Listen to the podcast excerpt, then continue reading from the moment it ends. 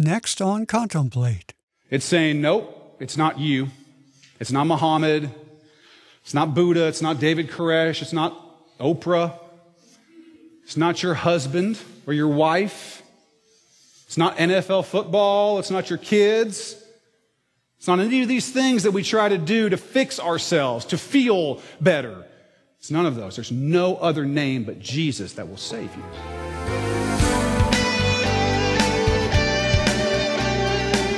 As we look at Peter's response to the Jewish leaders, we're going to learn a lot about putting Jesus first. Please turn to Acts 4, verse 8, as we join Pastor David Robinson with today's episode recorded live at Acts Church. So let's look at what Peter does. Chapter 4, verses 8 through 10. It says, Then Peter, filled with the Holy Spirit, said to them, rulers of the people and elders of Israel.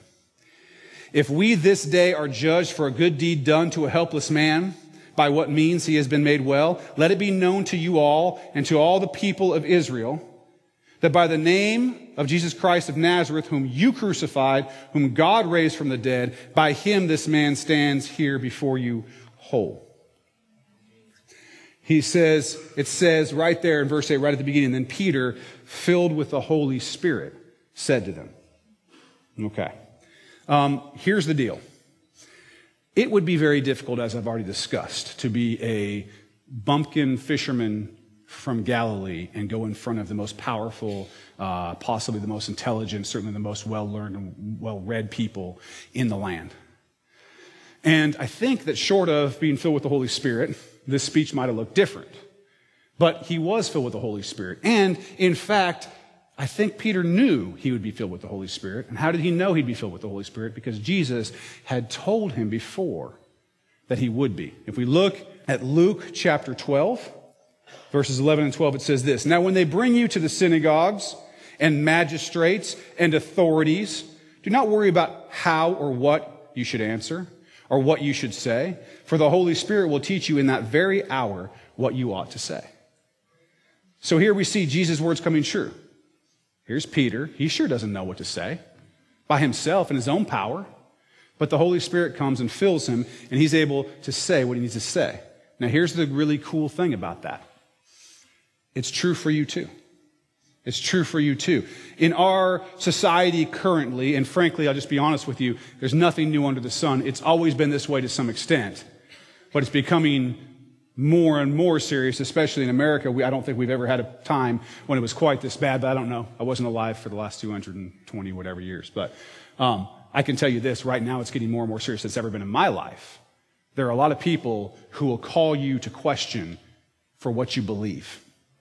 And they will do it in a loud way and in an unkind way. They'll say that what you believe is a fairy tale it doesn't, it doesn't comport with reality, and that you're an idiot for believing it. And I think a lot of people, a lot of us say to ourselves, if and when that happens and I'm challenged and I'm questioned about my faith, about the reliability of Scripture, about the miracles in the Bible, about Jesus in general, will I be able to answer? Will I be able to answer? Here's the thing you need to be prepared for those things because Scripture tells us tells us that we need to have an, an answer ready for the hope that lies within. So you need to do your own preparation to be ready to answer people. But no one's going to be perfect in that, first of all. And the fact is that Christ has told us the Holy Spirit's going to take that. He's going to take care of that. Just knowing how to argue is not always what's necessary. If you'll listen and if you'll wait, when these moments come, if you just allow the Holy Spirit to move, He'll give you the answer that you need. He'll give you what you need to say. For me, I'm an arguer. I love to argue. Who disagrees with me? We'll argue it out right now. I love to argue, so when I'm in these situations, my, my default position is to come back at it and to argue. But the Holy Spirit may not have that in mind. The Holy Spirit may have something else in mind a soft answer, a story, a limerick. I don't know. He might have something else that he wants me to do, right? And so I need to be prepared to do whatever it is that he's calling me to do. And so do you. It may be to come back with argument. It may be that this person doesn't really want to hear argument. but they want to see how you react to being attacked. I don't know. Maybe the Holy Spirit will tell you nothing. In which case, here's my advice say nothing. Right? We don't always have to talk. God will protect his own glory. Okay? He doesn't need you to do that for him. Okay? He is God. He is powerful. Don't worry about what other people think all the time. There's a time and a place where you just, okay, bro, that's what you think. Fair enough. I don't have anything for you. You know? It's not that I don't believe what I, what I believe. It's just that I don't want to get into this argument with you. Right? There may be a time for that where the Holy Spirit's just saying, don't talk. Just listen. Or walk away. Or whatever. So the point is, you got to listen to the Holy Spirit because Jesus has told you in these moments, it's the Holy Spirit that will give you what to say. Don't worry about what you're going to say. Let the Holy Spirit do it. So don't be afraid. We're not a people of fear. We're not a people of fear. We're a people of the power of Jesus Christ and the power of the Holy Spirit. He'll give you what you need to say. Don't, don't worry about it. Look, we already know, if you read to the end, you know what's going to happen. It doesn't matter what people think. They can't stop it by thinking it's a fairy tale. Okay? They can't stop it by thinking it's a fairy tale. So who cares? At the end of the day, allow the Holy Spirit to work through you. All right? Okay. So, we do need to equip ourselves, but we need to let the Holy Spirit give us what we need. So the Holy Spirit's given Peter what he needs, and he says this to them. What does he say to them? No big deal. Just told them that they've killed God.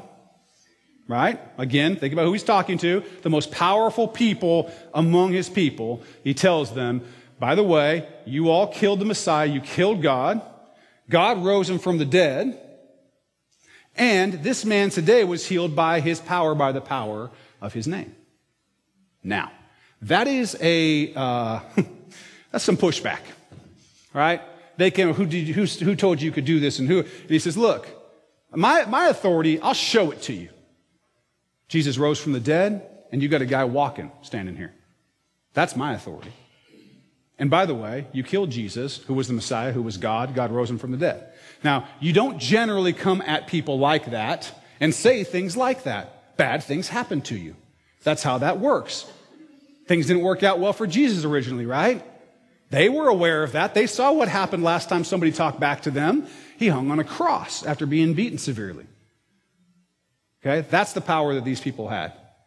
The power to, to bring death to you. But yet, by the power of the Holy Spirit, Peter is able to say that. What does he say next? Let's look at verse 411. This is the stone which was rejected by you builders, which has become the chief cornerstone. So he's talking about Jesus. This is, he's quoting the passage, it's Psalm 118, verse 22. 118, 22. That's the passage he's quoted right there. And he's saying, listen, this is a prophecy about Jesus. Now, there's a story that goes along with Psalm 118, 22, um, a prophecy that perhaps was already fulfilled, and it has to do with the Temple of Solomon. Let me tell you a couple of things first. What's a cornerstone? You let's, let's, probably not all of us are masons, um, builders, and so we don't know. So the cornerstone, or, or the way this would be interpreted in the Hebrew, the stone at the corner, stone of the corner, there's basically two that we refer to the cornerstone and the capstone. These are the cornerstones. Cornerstone goes in first, capstone goes in last. These stones have to be perfect. They have to be made perfect because the integrity of the building relies on their perfection for the building to be able to stay up. Okay, so the story goes, the, the, the Jewish story goes that when the Temple of Solomon was built, that these guys, when they were working on these stones, because there's this huge stones that this temple is made out of, and they have to use hammers and chisels and they have to make these stones a certain shape. But you couldn't do it there on the Temple Mount where the temple was being built because it was a place of worship and you had to be quiet. So no tool or hammer was heard where the place was actually being built, where the temple was actually being built. So they had to do it somewhere else. So they would make the, these stones, they would send them up, these guys would look at the blueprint and they'd put them in place. Well, early on, a stone comes up, they're looking on the blueprint and they don't see where it goes. So they put it over to the side. And as they continue to build the temple, more stones come and they put them in. Eventually, they say, this stone obviously didn't go anywhere. And they reject it. They push it over the side of the hill and it rolls down into the bushes and there it sits. And when it's time to complete the temple and put in the capstone, they go down to the masons and say, Where's the capstone? And the masons say, We sent it up to you a long time ago. At the beginning, we sent you the capstone. What do you mean? Why are you asking me where it is? And they're like, Well, we don't have it. You know, it's pretty big. It doesn't just go missing. And then somebody realized and recognized and remembered, oh yeah, that stone we rejected, the one we pushed down the hill, that was the, that was the capstone. That was the cornerstone. That was the one that goes in there. So they had to go down the hill and get it and bring it back up and put it in. And of course it fit and it worked. Now, what is Peter saying?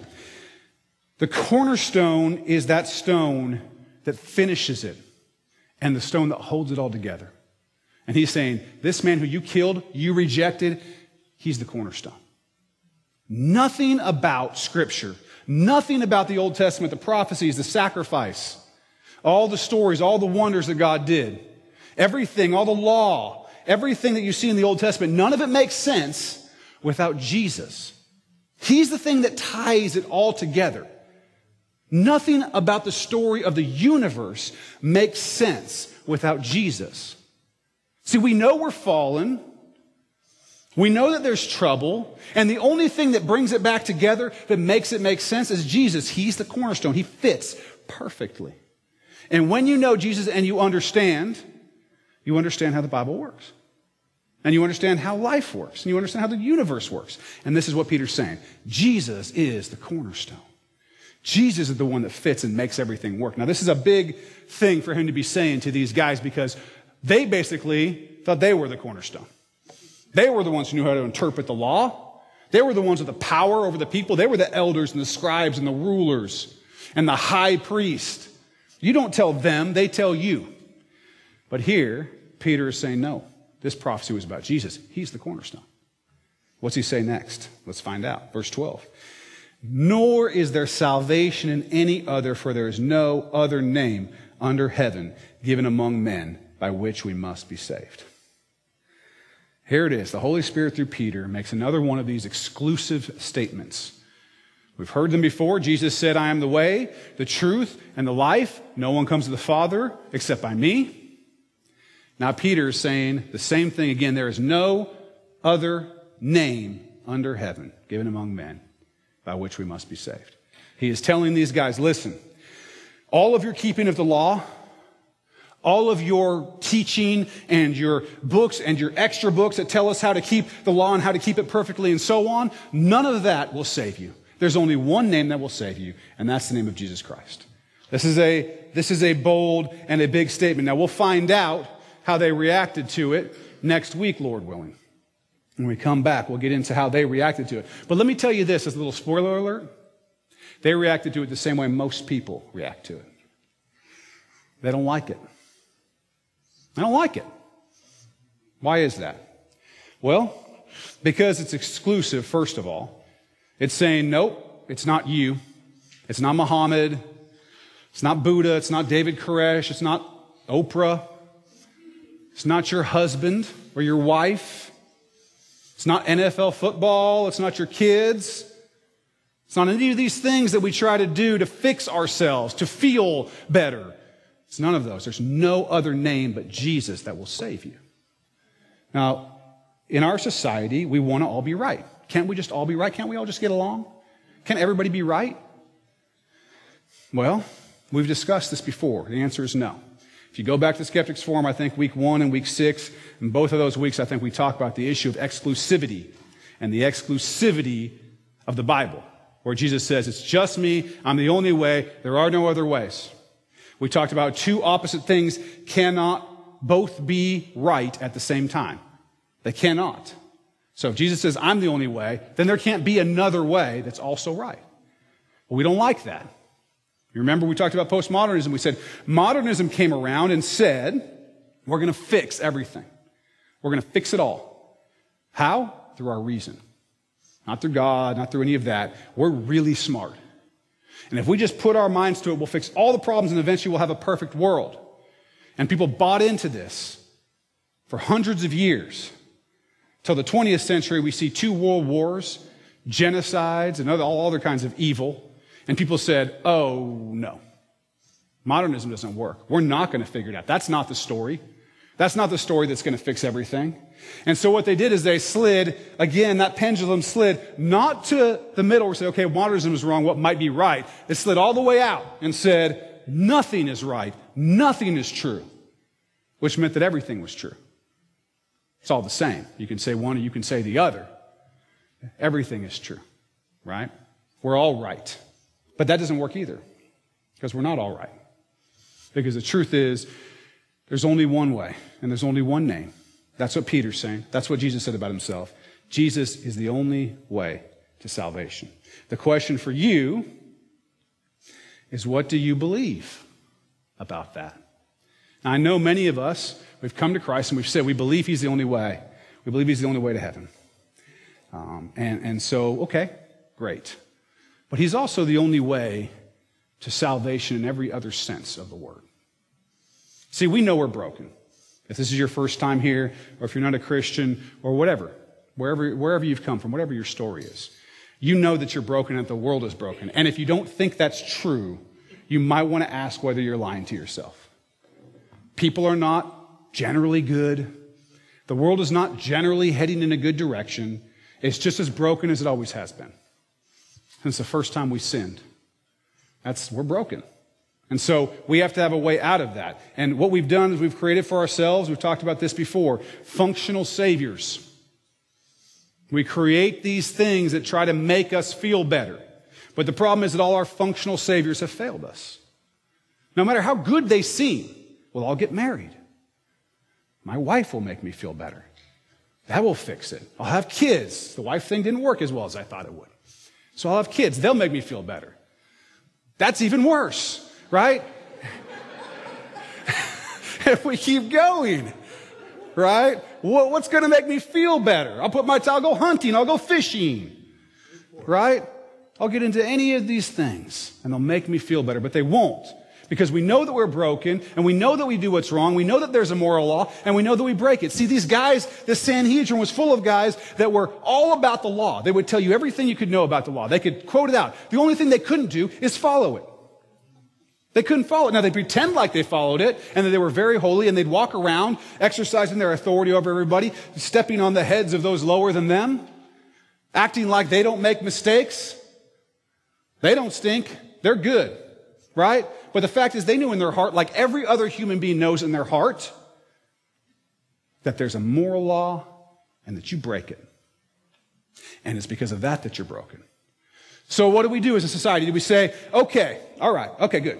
We know. There's a moral law and I break it. And because I break it, I got problems. If there's a good and just God, if there's a good and just God, I've got to be in trouble with him. It would not, he would not be good and just he would not be good and just if he was okay with the things I've said, with the things I've done, with things I've thought, with the way I've treated his children, with the way I've thought about his children. Right? We know that that's not right. So what do we do? Do we go to Jesus who said, I'm the way, the truth, and the life. Come to me, you who are weary and heavy laden. I'll give you rest.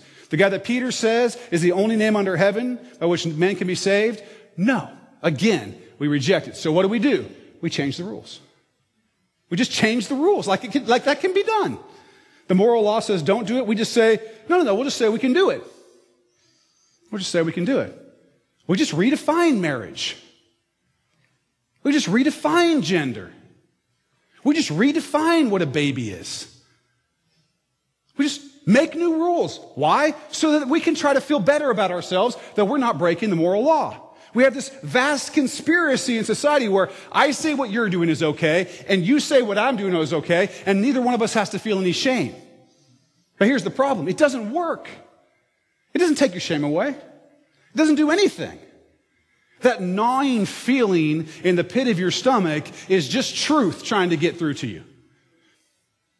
You know that you need to be fixed. And if you say that you don't, and you say that everything's fine and the world's getting better and people are generally good and things like that, you're just lying to yourself.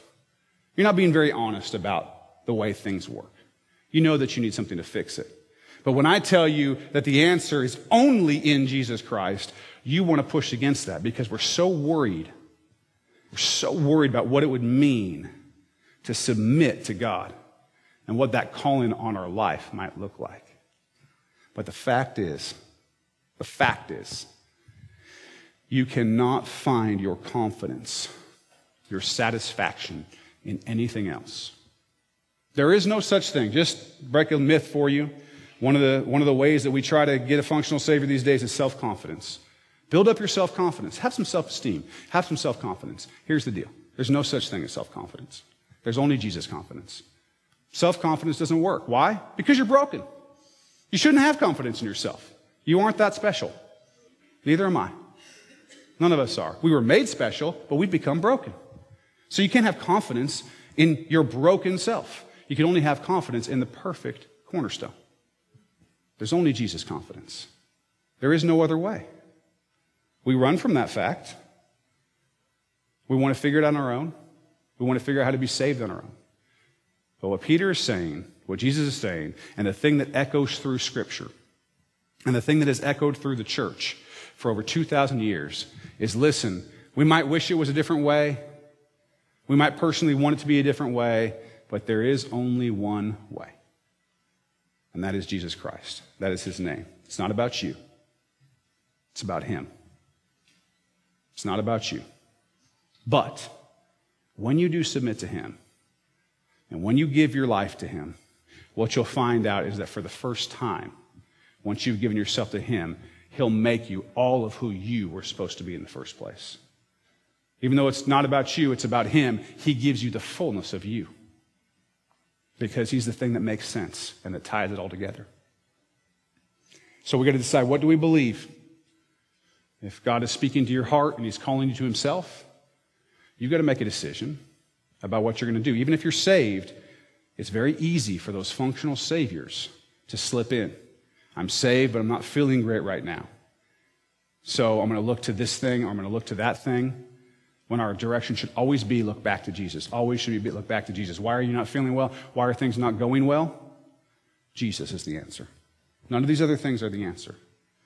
So today, if God's calling you, hey, it's time to look back to me, or if He's calling you for the first time, hey, come to me. Then when we take communion and we have this time, there's going to be a prayer room right back here. If you go right out these doors, you just go right down here. It's the first, first door on your left in this hall. And it's just a place where you can pray. There'll be people there to pray with you if you want them to. But if you need to come before the Lord and accept Him for the first time, or if you need to come before the Lord and say, look, you're the only way. Yes, I've, I've, I've come to you for ultimate salvation so I can be in heaven, but I constantly look to other things for my other kinds of salvation, for my salvation from loneliness, or for my salvation from um, sadness, or boredom, or whatever. I need to look to you. Go in there and do that.